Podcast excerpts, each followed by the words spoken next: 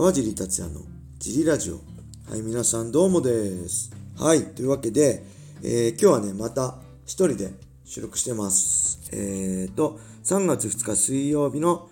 営業開始前ですね、ジムで収録してます。えー、そんなわけでね、得意のフリートークテーは最近何でしょう最近はね、えー、あ、ウォーキングをちょっと始めましたね。ちょっとえ、体を絞ろうと思って、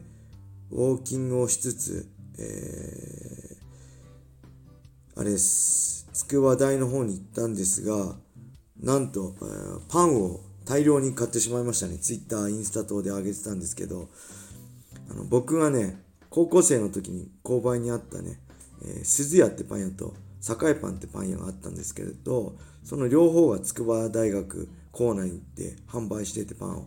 それ懐かしくてね、ちょいちょい行っちゃうんですけど、えっ、ー、と、ちょっと今年何回目かな、久しぶりに行ったらね、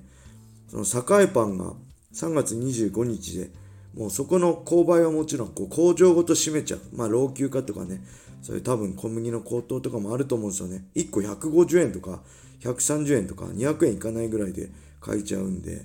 それもあって閉めちゃうらしいんで、ああ、これはと思ってちょっとね、寂しくなっていっぱい買っちゃったんですけど、マイケル絶賛ダイエット中です。2週間後に前もお伝えしたように3キロですね、75ぐらいになる予定なんで、ちょっと、え、ウォーキングを始めたり、この前はね、久々に娘と一緒にランニングしましたね。はい。そんな感じで、えー、筋トレとかね、あのー、やってたんですけど、ちょっと有酸素も始めていました。はい、それでは、えー、ギターをいただきました。ありがとうございます。ギフト付きレターをいただいたので、そちらから答えていきましょう。えー、カージーさん、小林さん、そして小野田さん、こんにちは。えー、500回記念の時にギターを読んでいただいたよっちと申します。毎日7時に欠かさず聞いています。早速ですが質問です。少し前に夢ネタが幅を利かせていましたが、僕もよく夢を見ます。おとついは川尻さんとリオンたけしさん、そして川地さんと山吉さん、かっこ山本義久さんが、えー、試合をしている夢を連続してみました。えー、川地さんは、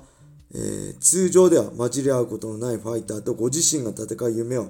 見られたことありますか？もしくはご自身でなくても他の選手と同他の選手同士が戦う夢を見られたことありますか？あれば教えていただきたいです。えー、追伸、私も2週間で3キロ現ダイエットを始めました。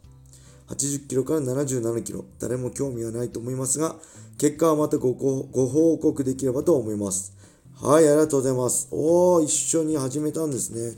いや、こういうのがね、嬉しいんです。一人じゃね、なかなか試合あれば全然余裕なんですけど、なんかそういう何月何日までに何キロ落とさないと試合できないとか、こう制約がないとね、なかなかダイエットって難しいですよね。みんな頑張ってると思うんで。一緒に頑張ってくれてる人がいると心強いんで、えー、頑張りましょう。また結果報告をお待ちしてます。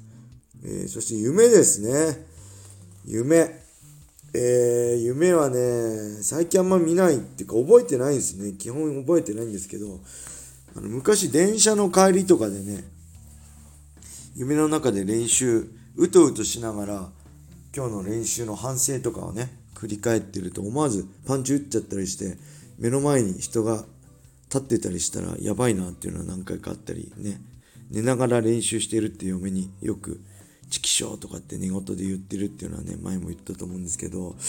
誰かと対戦とかないかな。試合終わ試合前はその対戦相手との試合はが終わってて勝ってよっしゃ勝ったと思って目が覚めたらね夢で、ああ、なんだよ、もう、一回戦った気分でなんか二回戦う感覚だよ、みたいな、ちょっと損したな、みたいになることよくありましたけど、あんま覚えてないですね。で、この、ね、リオン・たけしさんっていうのは、僕と同じくシュートのね、えー、1階級下、当時僕ライト級70キロで、リオン選手は65の選手だったのトップファイターでしたね。この山吉さんです。この山吉さんって山本、えー、義則、義久さん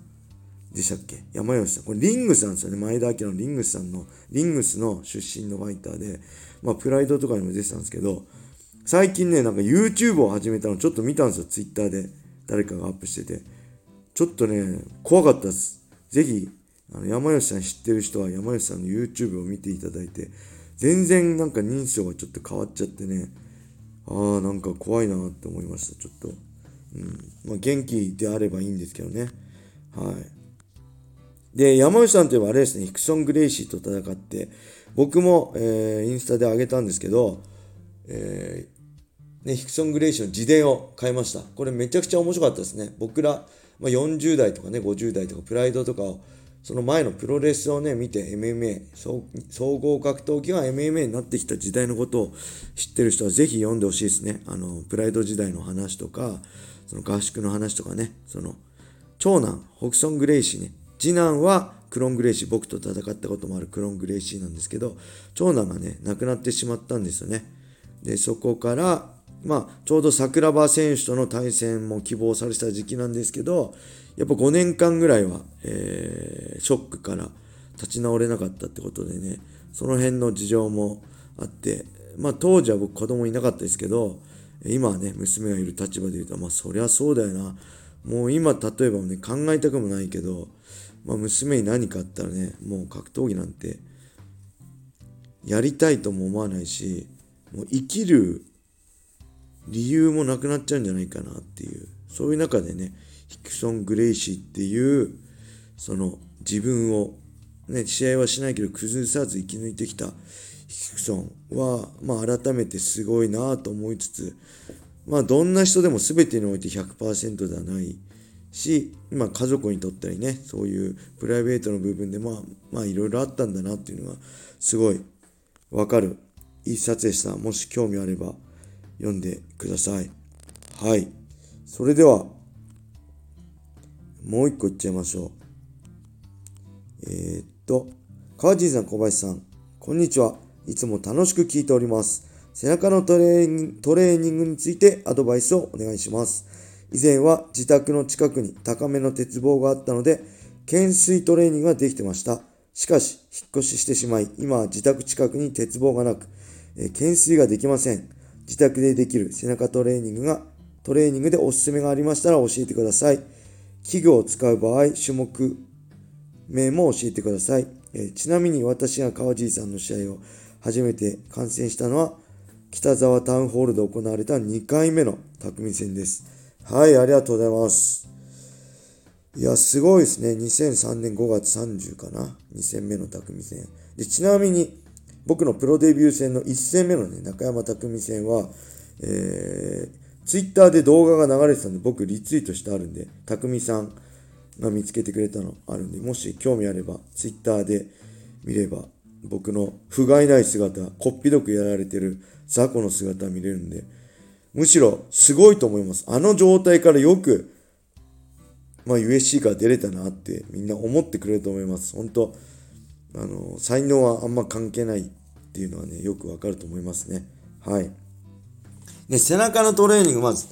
ね、背中ってやりづらいんですよね。自重っていうか自宅で。腕立てとかはできるんですけどね。あの、けん鉄棒とかでも懸垂できるけど、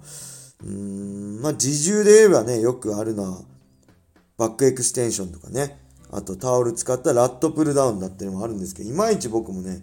なんかしっくりこないんで、もし可能であれば TRX っていうね、自由でできるこう、なんだろう、ケーブルみたいのを買ってドアにつけて斜め懸垂とかはできると思います。で、これを斜め懸垂で田畑20秒10秒8セットとかやると結構くるんでおすすめです。で、それも無理な場合は、えー、あれがいいですね。チューブ。チューブでローイングですね。前に何か棒か何か止めるとこあって、そこで距離を取ってローイングしたり、えー、まあ、引っ掛けるとこがないんであれば、足に、自分の足にかけてね、シーテッドのローイングをお勧めします。これは結構僕サーキット等でやってましたけど、昔。結構背中にしっかり入りますね。で、器具とかね、使えるんであれば、えー、まあ、ダンベルのローイングですよね。ローイングが一番いいと思いますね。片手ずつでも、両手ずつでもいいんで、ダンベルローイングね。これをお勧めします。まあ、2キロの重さにもね、その人の強度にもよります2キロのペットボトルとか持ってもいいんですけど、やっぱり2キロだと男性だと軽いと思うんで、えー、手軽なのは、まあ、チューブですかね。チューブ、アマゾンとかね、あの、スポーツショップ、ゼビオとかで買えるんで、そこで買って、強度高いもの買って、えー、ローイングが一番いいんじゃないかな。で、ちなみにチューブだけあれば、全身鍛えられますね。胸も鍛えられるし、まあ、胸を腕立て、タバタ腕立てでもいいし、背中も鍛えられて、えー、上腕二頭筋、上腕三頭筋、スクワットもできるんで、チュ、チューブでね、プレッシャー圧力かけてね。なんで、チューブトレーニングをお勧めします。チューブで僕も、えー、シュート新人王出てた頃かな、全身サーキット、あのスパーリングの後とかに触ってやってましたね。はい。引き上げ的な感覚で。そんな感じでしょうか？レターありがとうございました。それでは今日はこれで終わりにしたいと思います。皆様良い一日を。またね